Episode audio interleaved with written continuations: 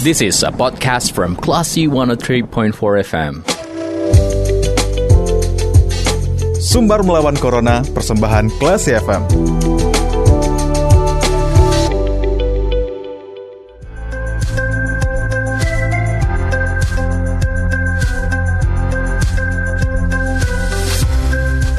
...103,4 Classy FM, bersama kita lawan Corona. Classy People, terima kasih masih mencermati Comfort Time, dan saatnya Anda mencermati Sumbar Melawan Corona bersama saya, Bimo Alvaro. Kali ini Classy People kita sudah tersambung dengan Doni Herdaru Tona sebagai penyelamat hewan terlantar atau rescuer Animal Defender Indonesia yang akan berbicara seputar bagaimana hewan-hewan peliharaan dari pasien COVID-19 dirawat dan juga membantu pemilik hewan yang terpapar COVID dengan memelihara dan ikut memberi bantuan. Langsung saja kita sapa Classy People di sore hari ini. Assalamualaikum, selamat sore Bang Doni. Waalaikumsalam, selamat sore Mas. Gimana kabarnya Bang sore hari ini? Selalu baik. Bagaimana kabar teman-teman semua? Alhamdulillah juga sehat nih Bang. Bang, kita langsung ngobrol aja Bang ya seputar bagaimana hewan-hewan peliharaan dari pasien COVID ikut dibantu oleh teman-teman dari Animal Defender Indonesia. Nah, selama ini kan Bang, Animal Defender dan juga Abang turut serta dan juga suka membantu kucing dan juga hewan yang terlantar walaupun di tengah pandemi. Nah, di sini Bang kita pengen tanya, dengan keadaan yang pandemi dan juga hewan-hewan peliharaan yang riskan untuk terpapar nih Bang, bagaimana Abang dan teman-teman memeriksa kesehatan hewan-hewan yang diambil dari keluarga atau mungkin pasien yang terpapar COVID-19? Ya, terima kasih.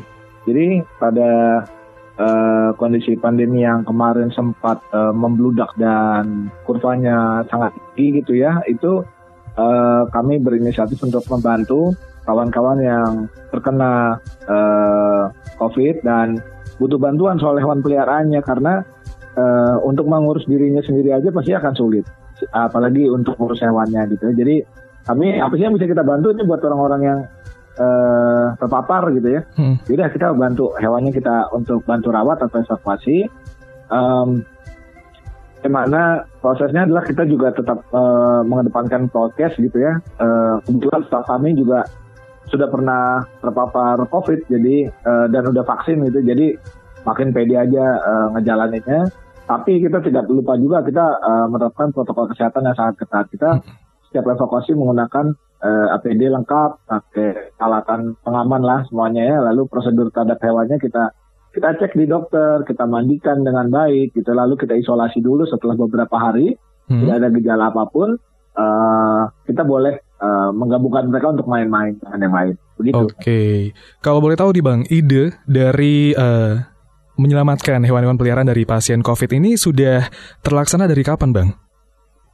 Ya, jadi sebenarnya program ini sudah kita rencanakan sejak pas kita lihat banyak masyarakat yang tidak patuh pada peraturan pada saat menjelang libur Lebaran kemarin. Banyak sekali pos-pos penyekatan yang dijebol dan diakali oleh mereka-mereka yang ingin pulang kampung. Saya mendengar dan bersama teman-teman ya, ini akan menjadi suatu masalah nantinya karena apa, ketidakpatuhan ini. Nah, ini kejadian pada bulan Juni itu kita udah rancang nih untuk pelaksanaan lapangannya seperti apa. Tapi pas ternyata Juni ini di minggu kedua, minggu pertama itu kita terpapar COVID tuh di shelter. Okay. Satu shelter kena, satu shelter kena, lalu kami minggu kedua sudah sembuh. Maksudnya 2 minggu kemudian udah pulih benar gitu, kita PCR udah nggak ada yang positif.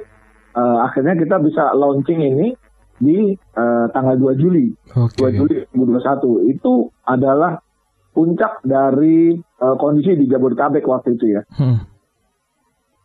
Oke Bang, berarti sempat menerima konsekuensi ya Bang ya, terpapar COVID ketika menjalankan program yang baik ini.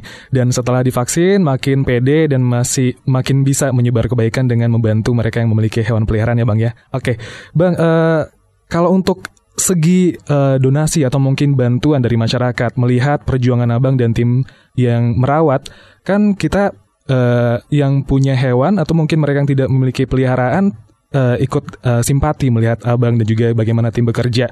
Apakah Animal Defender Indonesia itu menerima bantuan, Bang? Ya, jadi untuk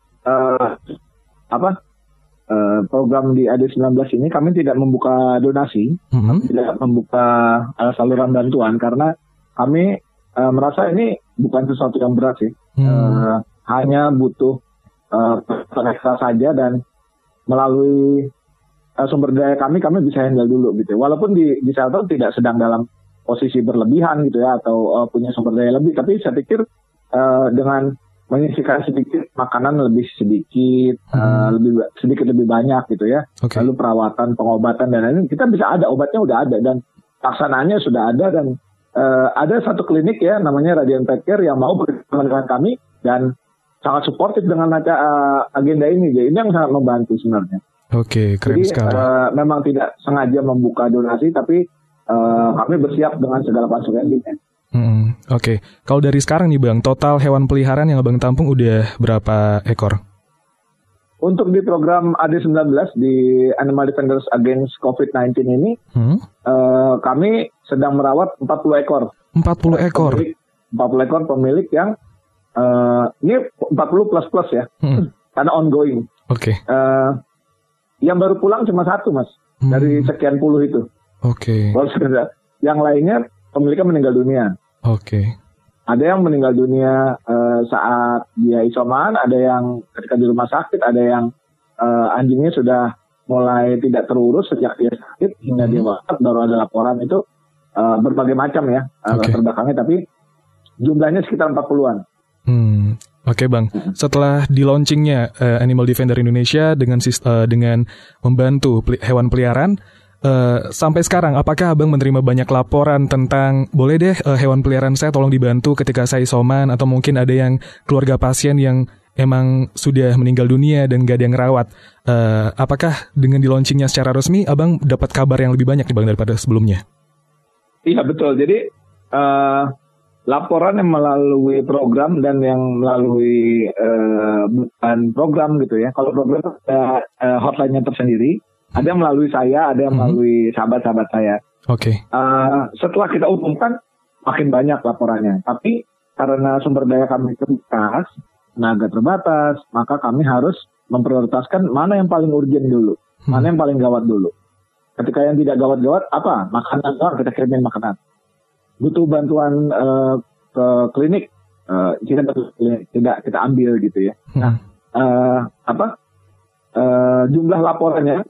Dulu di bulan Juli kita mulai itu sampai dengan pertengahan Agustus itu bukan main sekali. Tapi pertengahan Agustus sampai sekarang, sampai di bulan September itu mereda. Laporannya mereda. Karena seiring dengan menurunnya kurva ya. Iya. Oke, Bang. Nah, sebelum kita mengakhiri kebersamaan kita, boleh dong Bang, kalau misalnya ada classy people atau mungkin siapapun yang mendengarkan saat ini yang memiliki hewan peliharaan dan dinyatakan positif COVID-19, biar nggak panik nih, bagaimana step by step langkah untuk bisa agar tidak campur nih Bang hewan peliharaan dengan mereka yang terpapar COVID? Iya, jadi yang kita ingat adalah COVID-19 adalah self-limiting disease ya. Jadi penyakit yang punya kurun waktu, tidak bisa selalu hidup gitu ya. Hari dia itu bisa kita lewati. Hewan-hewan yang kita pelihara itu, kalau ada orang lain yang bisa mengurus, sebaiknya orang lain saja, misalnya istri kita, suami kita, atau anggota keluarga lain, yang bisa mengurusnya.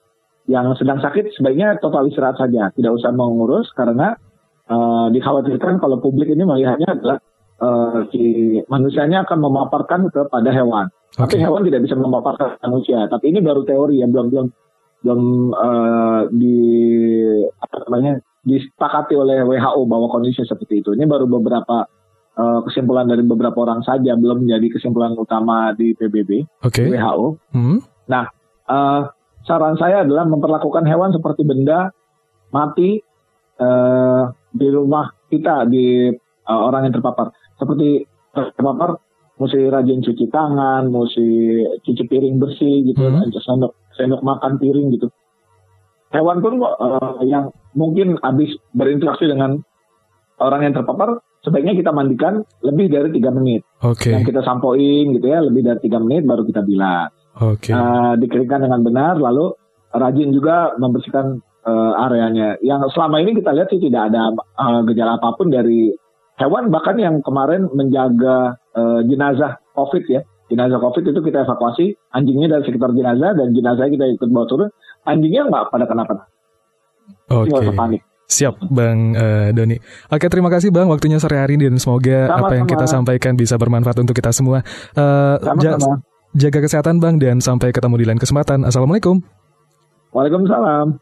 Oke, Classy People, itu dia pembicaraan kita di Sumbar Melawan Corona bersama Doni Herdaru Tona selaku penyelamat hewan terlantar dari Animal Defender Indonesia. Kita ke program selanjutnya. Terima kasih. Anda sudah mencermati program Sumbar Melawan Corona. Cermati podcast obrolan ini di www.classyfm.co.id atau download aplikasi Classy FM.